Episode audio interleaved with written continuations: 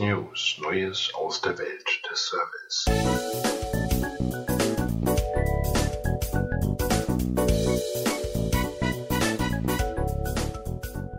Der neue Podcast des Instituts beschäftigt sich mit den Anforderungen an den Service durch die zunehmende Digitalisierung.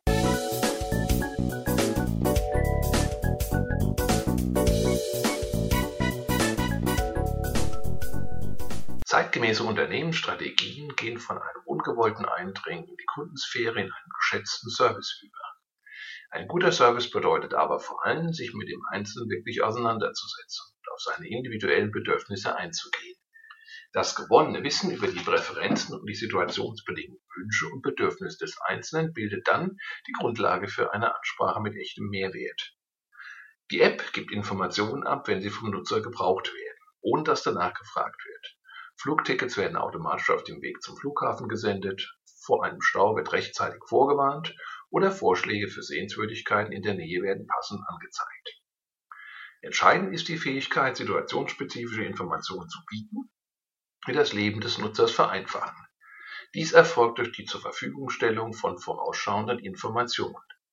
Künftig muss der digitale Service mehr denn je einen echten Mehrwert für individuelle Nutzeranforderungen bereitstellen. Es gilt, dem Kunden situativ die Inhalte zu bieten, die er im jeweiligen Kontext benötigt. Mit dem einher geht die vermehrte Nutzung von mobilen Endgeräten.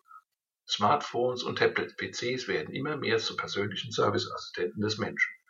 Neue semantische Technologien und Apps navigieren uns durch die, das Web und liefern dabei passgenaue Informationen. Immer leichter können so Inhalte bereitgestellt werden, die in der jeweiligen Situation von Bedeutung sind.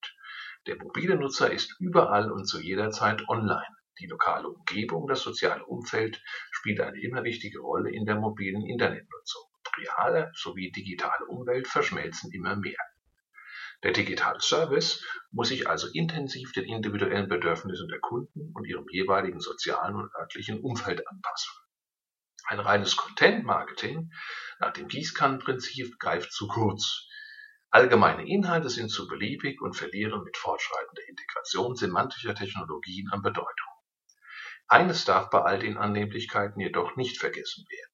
Mit der Nutzung von personalisierter Kommunikation ist für den Kunden eine noch stärkere Offenlegung privater Informationen verbunden. Stichwort Datenschutz versus Big Data.